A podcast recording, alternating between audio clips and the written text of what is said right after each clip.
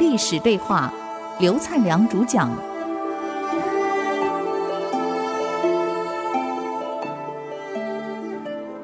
欢迎回到我们与历史对话，我们继续谈范雎的观点。我们看看所有的变革，一般都是从内政先下手，才谈到外交跟军事上对外用兵。可范雎为什么先从外下手呢？当时这个姜子牙辅佐文王、武王成功的时候，人问他：“你为什么这么顺，这么能成功？你有什么策略吗？”他有，我策略就两条：权变与任贤。权变就做任何事情要审时度势，因为是环境的情况变了，我的策略马上跟着变，而不是一成不变。像有些法令根本很早期，不知道什么时候定的，到现在根本不能用了，你还在用，不是很好笑吗？所以你随时去看一看，我们有什么法令啊、制度啊、策略过时，马上修正，马上变，这个叫权变，而不是做任何事都一成不变。啊，任贤是找到有能力的人来执行。他我要姜子牙成功，就靠这两条。同样，范雎成功也靠这两条。第一个权变。他警觉到代王周边的人，要么皇太后，要么魏冉，要么他的叔辈们掌控朝堂，大权在他们手里。代王很孤立，我今天如果跟他们对着干，我肯定完蛋。而且代王也未必信任我，先把我的远交近攻策略拿出来用，有绩效了，代王完全信任了，给我实权了，我才来整顿内部。这是因为当时情况不同嘛，所以他由外而内，啊，套一句话，关内的文章从关外做起，内政的文章他从外交做起，呃，从外军事做起，他玩了这一套，他成功了。所以现在绩效出来了，已经四年了，他忍了四年，你看这个人真能忍啊！所以一个成功的人一定有韧性。不能一次挫折你就不干了，公司一次没提拔你就我不做了，不能这样子啊！一定要韧性。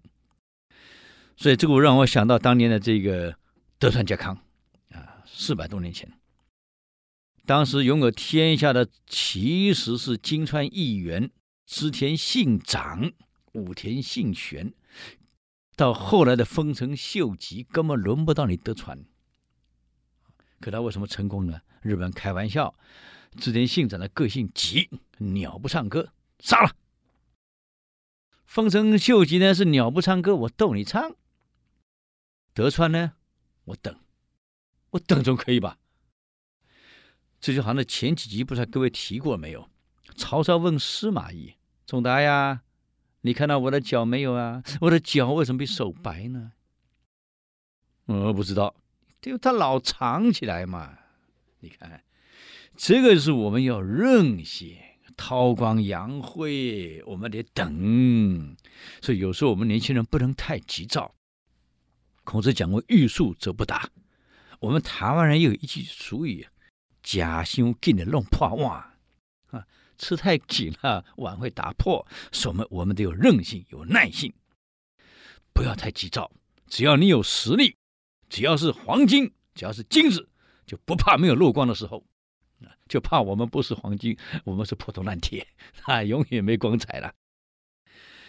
所以等了四年，饭局机会到了，才跟大王说：“大王，有些事儿我想跟你谈，因为已经四年了，我们在军事跟外交上已经取得一定的成就了。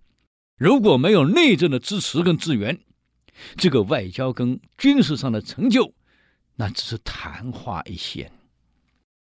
你想，他外交跟军事上已经有成就了，昭襄王对他已经完全信任了，所以范雎讲这个话的时候，他当然听得下去。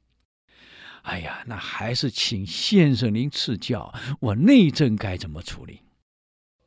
大王，外交、军事都是内政的延伸，没有好的内政，外交跟军事的胜利那是短暂的。昙花一现不能长久，攻城略地掠的土地也终不是我秦国所有。所以四年了，我们该整顿内政了。是啊，我内政的问题在哪？大王，我当时在魏国的时候啊，我听过这样的事儿。在齐国只有孟尝君，没有听过说有齐国的国王。我在魏国只听过秦国只有太后跟穰侯，我没有听说过秦国有代王有国王。这说明了什么？重臣。后来韩非讲重臣是可怕，我们要老臣，我们不要重臣。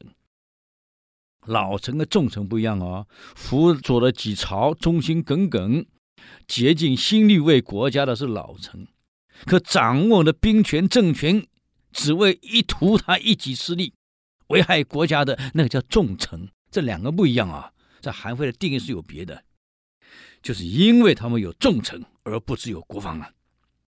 大王能够中揽国政的，才能叫做国王。可是今天太后跟冉侯把你抛在一边，没有人听你的，至今号令全国。这个魏冉嘛，出使大国，他是宰相啊，相国呀，出使他国，从来不跟大王你请示汇报。哼，朝中的华阳君跟晋阳君两位专断跋扈，一点顾忌都没有，你拿他没有办法。高陵君更可恶，来去随便，啊！看到大王是不理不睬，君臣里都不行。有着四贵家太后在朝，国家说要没有危险，那是不可能啊！在四贵之下，控制之下，请问大王，我秦国还有什么前途可言？哪里还有国王？大家只知道四贵，只知道太后，哪里还有国王？这个冉侯更可恶啊！他的使者窃取大王的权力，随意压制各国的诸侯，拿着秦国的使节、符节周游列国，夺取他要的东西，对外用兵，部队随他调遣，大王你根本不知道，也管不着。战胜的果实全部落到相国的手里，到他的封邑去了。可万一打败了呢？老百姓怨恨的是国王，后果由国家来承担，这怎么办呢？大王，我曾听说过这样：这个果实太多了，会把树枝给压断；树枝断了，会伤及到树的树心。这就是说了，国都以外的城邑如果太大，重臣太多，就会伤及国家的政权。跟国家的利益，影响到国家的正常发展。臣僚过度尊贵了，享有太多的特权跟权力，国君变得卑微。众臣对领导带来的伤害，就好像当时楚国的大将闹齿，掌管了齐国的大权后，居然拿箭故意把齐闵王给射伤了。还将齐闵王的筋一条一条抽出来，把他挂在屋檐下。可怜的闵王啊，哀嚎了一整夜呀，是这样死的呀。你想一个人的筋抽出来好不好玩？把你筋都抽完了，你还没死，把你绑起来吊在这个屋檐下给他飘，他哀嚎一声而死，整夜哀嚎。李队掌握了赵国的大权。赵文王就是赵祖父，啊，被困在沙丘百日而饿死，这个就是朝中有重臣的结果。大王，下面还有一段，范雎讲的更白。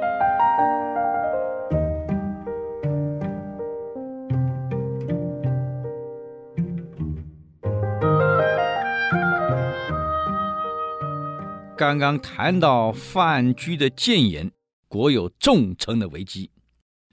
接着范雎又说了：“大王，你再想一想，夏、商、周三朝为什么亡国？夏桀、商、纣，周幽王，到现在，为什么这三朝为什么亡国？都是因为国君把大权交给了臣僚。没关系，你交给臣僚，我们现在不讲授权吗？”本来就应该把权交给我们的干部嘛。可别忘了，在管理学里面，不是光讲授权，有授权一定有督导，有控制，有平和。光讲授权没有督导，没有控制，没有评核，就是评估考核。很对不起，这个不叫授权，这个叫放任。放任跟授权住在隔壁，一个接杀，一个全垒打，那是不一样哎。我们常常有一句话这样说：管理界，哎呀，用则不义，是疑则不用。既然领导你相信我，这是授权给我了，你干嘛一直要看我做呢？这样我哪做得下去？这说明你根本不信任我嘛。哎，这句话对不对？似是而非。我这个任务为什么交给你，没交给别人？就是因为我信任你，我才交给你，用我不疑。可授权给你做了，请问我们干主管的该不该知道你进度做到哪里？有没有符合公司的要求跟标准？质量有没有出问题？我要来看的呀！你出问题，我得辅导你，所以我得监督跟辅导，叫督导，我还得控制。讲授权不讲控制，那个不叫授权。对哪些做控制？第一个目标要控制。公司既定目标，授完权后是绝对控制，按照目标执行，不是说我授权给你以后，你爱怎么做就怎么做。错了，公司既定目标政策，你不要乱改。第二，时间控制，什么时候要交货就什么时候交货，顾客下的订单交期是什么时候就是什么时候，不能说我负责生产了，本来五月六号交货的，哎呀，既然我负责了，权利在我，算了，明天再给他。能这样吗？不可以。我那举个例子好了，我们公司有没有办尾牙？有，我想很多企业都办尾牙。尾牙什么时候办？好像是过年前最后那个十五嘛的尾牙嘛，对，那个前后来办。那么今天好了，轮到我这个单位办尾牙，既然授权我来办尾牙，那权力在我。那好，今天我办尾牙，七月办办尾牙。有人七月办办尾牙的吗？那时间是控制的嘛，不能随便你来改呀、第三个，生产流程是控制的，不是授权给你的流程，你爱怎么变就怎么变，那不可以的。第四个，产品是控制的，客户下的单子，我要的是 Sprite，你给他 cock 给错了有什么用？哎，不对呀，人家下什么型号的产品，你就给什么型号。不能说你来生产随你要，人家要什么规格就什么规格，不能随你来做的。所以产品要控制，下一个是品质要控制，品质不能随便，流程品质、生产品质、产品品质，一切的品质都得控制。啊，下一个是财务的控制。我们跟你讲办尾牙，这尾牙花多少钱是控制的，不是说我今天办尾牙，我一桌办两亿，第一特奖五亿，怎么可能？不可能，我财务一定控制。再来是资源要控制，一个企业资源绝对有限，不是永无止境让你用，因为授权给你的资源让你随便用，没有那回事儿。我资源要控制。在现在最后一个人事要控制，我只能给你多少人，不能全场都给你用啊，啊。要开源也要节流，人事费用我也得控制，所以人事一定要控制。所以没有控制的就不叫做授权，那个叫放任。那么你这样一听，那奇怪的，你都控制住，那授权授什么？我任务交给你了，在我这个前面这一些完全控制之下，你用什么方法，用什么手段，什么技术，什么技巧，什么策略。来执行，那我不管你，授权是授这一块。可是既然有授权给你，不管你用什么方法、什么策略、什么手段、什么技巧，你都可以用，但是要符合下面的规范。有授权还有规范啊，啊，norm 规范。第一，你得合法，不能你授权给我了，爱用什么手段我都可以用，不，你得合法。第二。还得合情，不能光讲法不讲情，那个行不通的。不但要合法，还得合情，这两个都合了，才叫做合理。我告诉各位，我们当部属的为人臣子的苦，就常常苦在这里。上面是授权呢、我是依法，个人情那一关怎么过呀？光讲法不讲情，你的下场跟韩信一样，死得好惨呐、跟褚遂良一样，好惨呐、所以在法的通融之下，你情也得顾到，这个才叫做合理。所以最后你执行的过程，授权还得谈到平和。第一个，我要告诉你，既然我全授给你的，我是有要求的。第一个目标清楚，第二个标准很清楚，第二三任务很清楚。标准、任务、目标这三个叫三清，三个清清楚楚，让被授权者才知道我要做什么。我的完成标准的公司要求是什么？这个一定要清楚。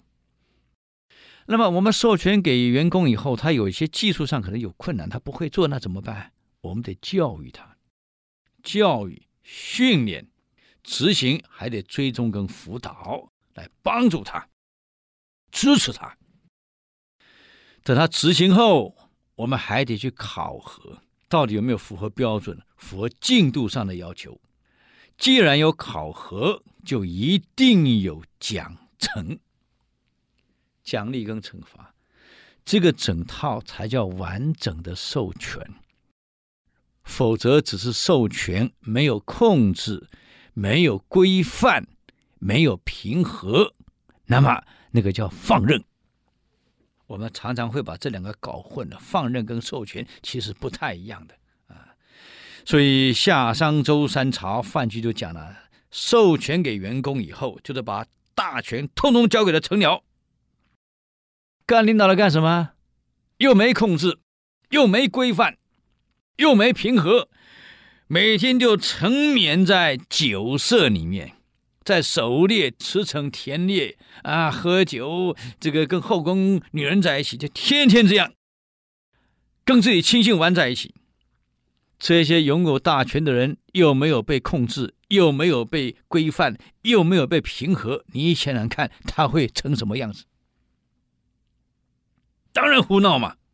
啊，所以欺上瞒下，把所有利益通通到自己手里来了，还结党营私，铲除异己，到最后亡掉了。所以。这种情况下，国君还不懂得醒悟，怎么不丧权辱国呢？现在的秦国的情况怎么样？你也很清楚呀。到底清楚什么呢？饭局后来还发生什么事儿呢？我想我们这一次的时间又到了啊，我们只有留到下一次给各位做详细解释。谢谢各位。